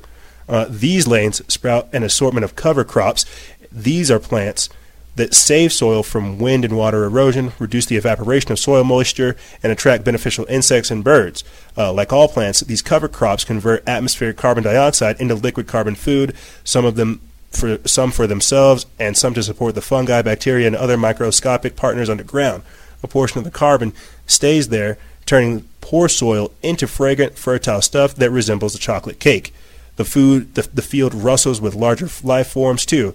Uh, Lundgren was visiting this particular field to meet up with a group of his grad students sprayed among the plants, sucking insects into plastic tubes, and later identified and counted. Lundgren launched a research institute called Ecdysis back in 2016 to conduct a comparative studies between uh, conventional agriculture and regenerative agriculture, which is generally defined as agriculture that builds soil health, as I said before, and overall biodiversity and yields a nutritious and profitable farm product. And that's what we need to start thinking about these days because we can't have all these these massive farms. All this stuff that's going on because if we have years like this where they're not being able to produce anything, people end up in millions of dollars of debt. Where's this going to go? Who's going to pay for that? We should start bailing out the farmers, not the banks, you see. But that's that's the mindset that we're up against. So while all these things are going on, which are very real. As I said before, I'll put the, the link for that spicy meme in the description bar below. But while all these things are going on, uh, you have people like Greta Thunberg, as I said before, the European elite's darling delight, Greta Thunberg, posing with masked German eco extremists. Now, I've been saying this is going to happen for quite some time and this is found over there at Sign of the Times. They put this up August 12th. It says cognitive dissonance. Elite's darling Greta Thunberg poses next to masked German eco extremists, prompting confusing feelings. And the confusing feelings is because, well, they were all about Greta Thunberg. She's fighting climate change like Alexandria Ocasio Cortez uh, and former Governor Jerry, Brown, uh, California Governor Jerry Brown. She's combating climate change. She's fighting for our future. She's making sure everybody's having uh, uh, uh, reducing their carbon footprint, reducing greenhouse gas emissions. Right? So why would she be standing next to these eco extremists? Well, because you know Google doesn't love to tell you guys these things, and you sure as heck won't find it over there on FedBook. Uh, two weeks ago, ironically enough, Greta Thunberg and Alexandria Ocasio Cortez met up to talk about how they wouldn't deal with Trump. Got no media coverage.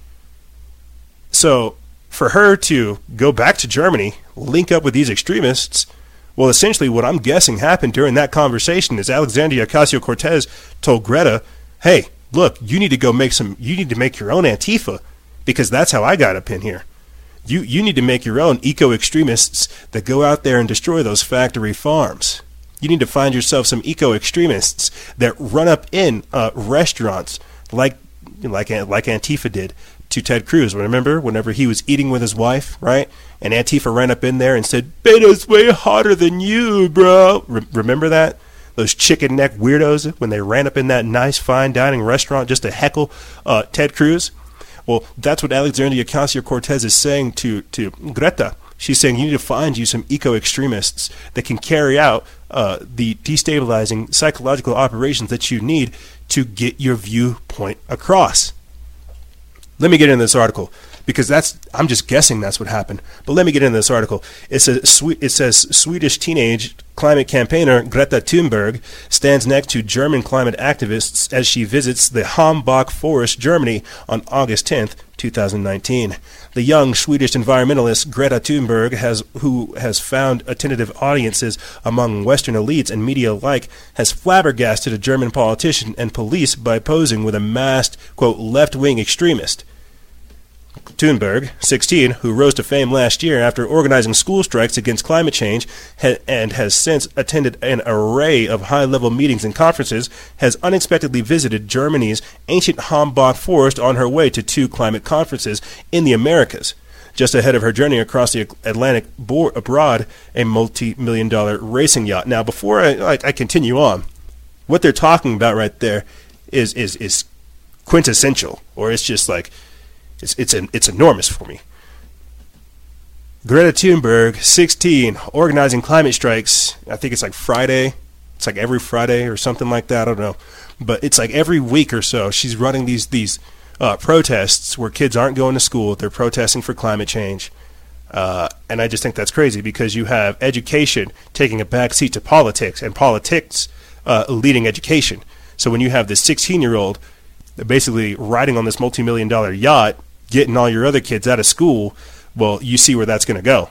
You see. So who's paying for that multi million dollar yacht? Who's paying for mo- her, her to do all this traveling? Who's paying her to do all these types of things? Uh, but continuing continuing on with this article, it says, but it was just but it was not just another of Thunberg's eloquent speeches filled with doomsday messages that drew the attention of politicians and media. Located in West Germany, Hambach Forest is the arena of a long standing battle between environmentalist turned squatters and Germany's second largest electricity producer, RWE, which operates a local open cast coal mine. Much of the dismay, dismay of, local, of a local politician and a police official, the now prominent climate activists seemingly sided with those whom German security services have branded extremists for quite some time. Photos taken at the scene show Thunberg posing next to a masked figure in black in, in black alongside local environmentalists. The veiled woman is one of the is one of the squatters who occupied the 12,000 year old forest in an attempt to prevent it being razed to the ground for the sake of, of the mine expansion.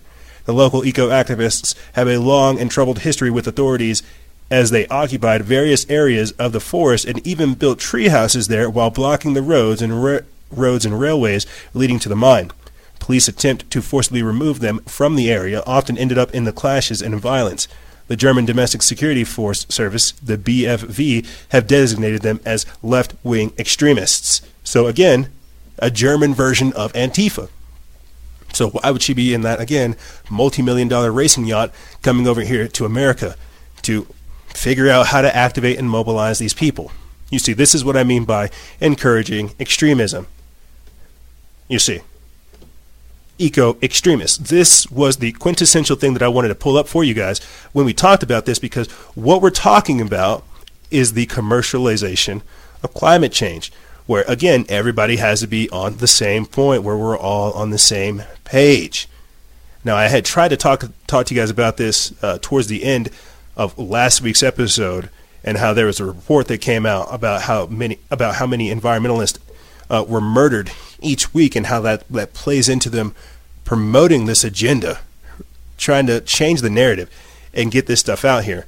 Uh, and so I'm going to play for you guys this quick clip to get it on record in this session. But uh, here it is. This is from the Minds Unleashed. They reposted it from uh, Common Dreams. And I think this is a video with captions, so I'll try to read it to you. It says, Defenders. Uh, this is from Global Witness. People everywhere are standing up, risking their lives and freedom to defend their land and our environment. But governments and companies are labeling them criminals simply for protecting our planet. And so we stand with the defenders. And I'm going to read this. Uh, this is from, as I said before, Common Dreams. They reposted it over there at the Minds Unleashed. They put this up July 30th. This is a disturbing report. Reveals how many environmentalists, environmental activists are murdered each week. It says the fight to protect land, homes, livelihoods, and wildlife from destructive pollution-causing industries turned deadly for more than 160 environmental defenders in 2018. An international human rights group, Global Witness, revealed Monday night in a new report. Organizers campaigning against the destruction of the environment face government face governments, contract killers, and private security firms trying to stop them, sometimes working together. In total, 164 people were murdered last year while fighting for while fighting such forces as mining, logging, and agribusiness industries from taking over swaths of ancestral lands, communities, and natural habitats. The number recorded by Global Witness in its report, uh, quote, enemies of the state means an average of about three eco-defenders, eco-defenders were killed per week, but the group notes that because so many of these deaths go unreported, is its study represents a quote sizable underestimate. Quote, these are ordinary people trying to protect their homes and livelihoods and standing up for the health of our planet. Global Witness reported often their land is violently grabbed to produce goods used and consumed across the world every day, from food to mobile phones to jewelry. Uh, the Philippines was the deadliest country for eco defenders in 2018, with 30 people killed for protecting the land and the environment. Nine victims were killed on the country's lands of Negros, where gunmen shot the sugarcane farmers, the sugarcane farms farmers, as they occupied a plot of land which was covered by President Rodrigo Duterte's land reform program, but had not been distributed to the poor farmers. The National Federation of Sugar Workers said that, that at the time the government has not created an effective land distribution program, and instead, quote, re- red baits those who assert their land their rights to the land, uh, linking the farmers to the communists' guerrillas. The criminalization of eco defenders is a common tactic used by state forces and corporations to discredit organizers, defend aggressive actions against environmental campaigns, and deter others from joining the fight against extractive and damaging industries, Global Witness reported. And so basically, what they're talking about is how governments, corporations, uh, Monsanto, Bayer. I mean, there was a report that came out about how Monsanto had their own like black ops strike force team. They uh, they they literally go out and go find and kill holistic doctors. So environmentalist defenders are not that far off. And, and, and, this is why we reported on things like the Dakota Access Pipeline because these people look for reasons to try to discredit movements and to take them over. And so, again, why is Greta Thunberg getting so much attention? You see, it was just last week I talked to you guys about uh, about a few things about how Harvard scientists are suggesting not eating meat to live longer. How, how, how a BBC radio host is saying sacrifice fat people for climate change and overpopulation. How a UN report is trying to push vegetarianism by guess by guess. Is it is it 21, 2030, or 2050? By 2050 to save the planet. So when they're killing these people, and they're promoting people like Greta Thunberg. They are again trying to promote an ideology. I remember because I had to revisit some of the, the, the, the notes surrounding weaponizing consciousness expansion. Timothy Leary had to appear before Congress uh, to, to, to, to basically get them. The, it was a whole thing with the CIA. They had to discredit everything Timothy Leary was saying so that it looked like his movement was being suppressed. It's the psychedelic psyop you see, it's the same thing being in play here. They have to suppress and kill all these people so that they can take it over and create uh, individuals like Alexandria Ocasio Cortez, to create people like Greta Thunberg. Uh, just yesterday, before we came, before uh, uh, we shut down for the day, there's an article coming out from Technocracy News showing how Seattle is coming up with their own version of the Green New Deal. So you have New York coming up with their own gr- Green New Deal, Seattle coming up with their own Green New Deal, Los Angeles coming up with their own Green New deal. This is how it works. You see, now let's not bring awareness to climate change or geoengineering or weather modification. No, let's just condemn human behavior and gradually begin to work in the background to shape public opinion. Let's create a let's create a, a, a icon, a puppet, a, a person that people can project their, their, their hopes and their dreams onto and then craft them so that they can say everything that they need. You see, this is what I mean by encouraging extremism. So while we're having all this go on, yes, these are very real things. People do need to get back to the earth. Uh, ath- anthropogenic climate change is a very real thing. Humans' impact upon the earth is, is it's documentable. You can find it like in the sediment of the earth for sure. But what they're talking about these days is going to promote that scarcity mindset. It's going to promote that minimalist mindset. It's going to promote that vegetarian, vegan mindset to where we have to ration everything. This is what I mean by the scientific dictatorship, the technocracy. This is why these people are already trying to create an environment that shuns you for your actions. That has, like, I remember it was like what, like almost a year ago. I remember reading to you guys about how these these technocrats have a, a formula to calculate the CO2 emission of a sandwich and how much it takes like and how much it takes to produce all that and how much that is like in gas distance. It's crazy. But the, my point behind firing up all this at the very end is to show you how these people are encouraging these extremes. And what happens when a society doesn't have uh, an abundance? What happens whenever everybody's just fighting for the bare minimum? You see, this is again what I mean by the encouraging of extremism. And if they can create a society that, that, that has these kinds of understandings or perceives society as such, all we're going to be doing is fighting at each other's necks, saying you're not doing enough for everybody else. This is the gradual takeover of society. This is the communist socialist agenda, and they're using environmentalism as its cover. So I don't want anyone to tell me I don't care about the earth, or care about animals, or care about my my my, my, imprint upon uh, the, the the realm. I don't want anyone to tell me that. I have an issue with these people, as I said before, commercializing this and then pushing it out there because there are individuals who are fighting for everyone's freedom, for everyone's future. And guess what? They're not riding in a multi million dollar yacht. They're building tree houses for individuals so that they can create a home and a harmonious environment. And this is what I mean by people fighting back against the system. This level of civil civil disobedience is what's required, and we're seeing that. As I said before at the start of the show, this is the time of, of upheaval. This is the time of change, and we are history's actors, and all we have to do is create yesterday today, or create tomorrow today. You see, this is globalization negotiations covering up elite crimes and encouraging extremism.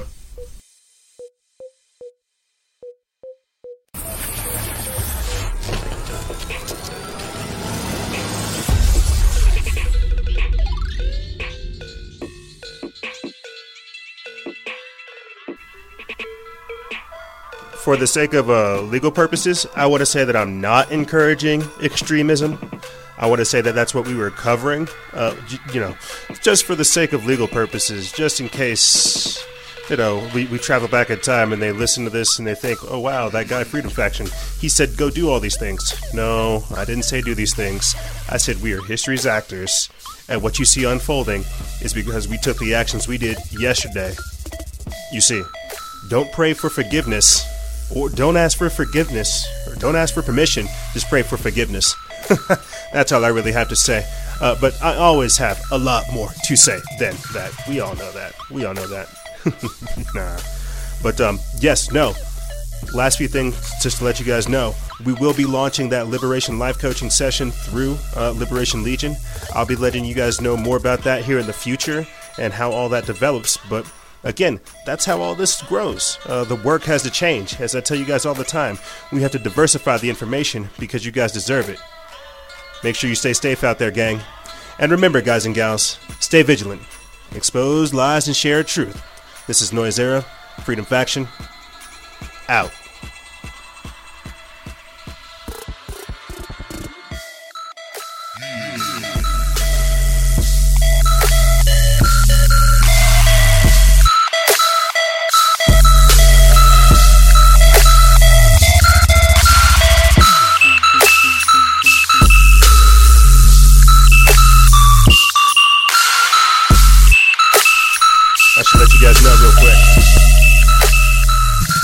Check the links in the description bar below. You can find everything we talked about and more in the description bar below. That's what I got. Later.